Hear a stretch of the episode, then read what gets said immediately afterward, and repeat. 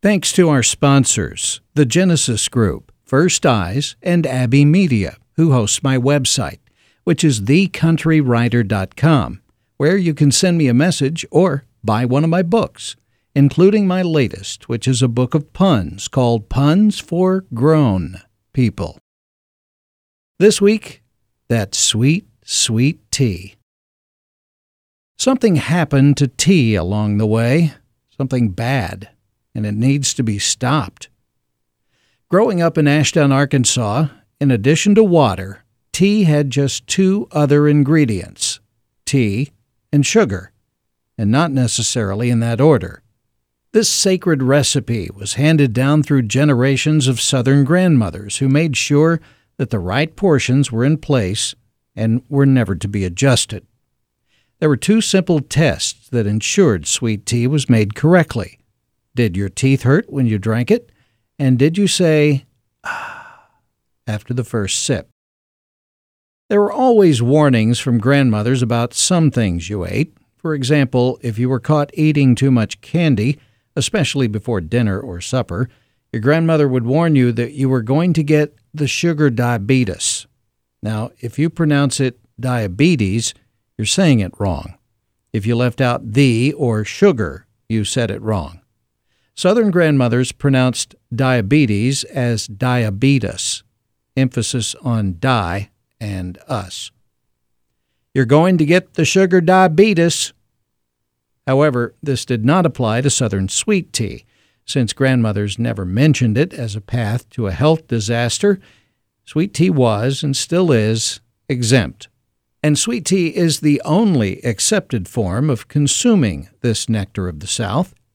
Somehow, tea was hijacked, just like coffee has been.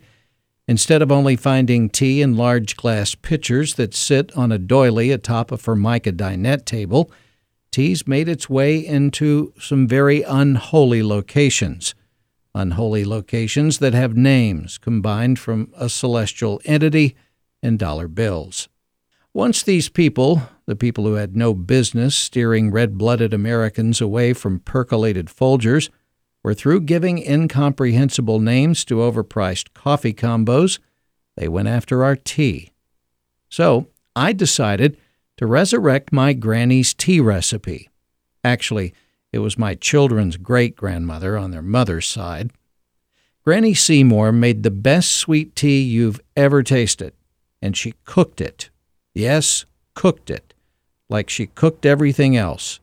She measured nothing and used as much as she wanted of whatever she wanted. If she was making chicken fried steak, she put plenty of salt in it. She did the same thing with sweet tea, except it was a lot of sugar. Because of a history of the sugar diabetes in my family, I had veered away from sweet tea for a long time and was drinking tea with no sugar. To avoid chastisement, I waited to make this tea transition until after all of my grandmothers had passed. God rest their souls. But then I read an article about how artificial sweeteners and salt substitutes carried their own risks. So I decided there were risks on both sides, so I just picked the tastiest risks.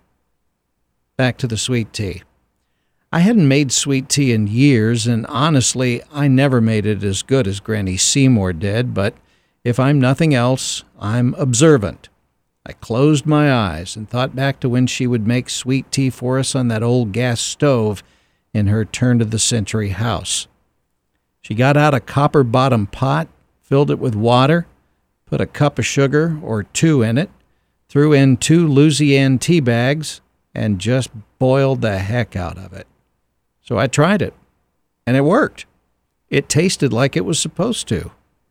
After I fished out the tea bags and let the tea cool, I filled a glass pitcher with ice and poured in the tea. I took a sip. My teeth hurt, and I said, ah. I offered up a glass to my wife, but she said she didn't want to get diabetes. She doesn't know how to say diabetes correctly. So I now keep a steady supply of Granny Seymour's sweet tea on hand, and each morning before I leave, I pour a cup to take to work with me. As I drive past the long line of people trying to overpay for coffee and tea with funny names, I take a sip and I smile. These people don't know what they're missing. I'm John Moore. Thanks for listening to this week's podcast. I hope you have a great rest of the week. God bless.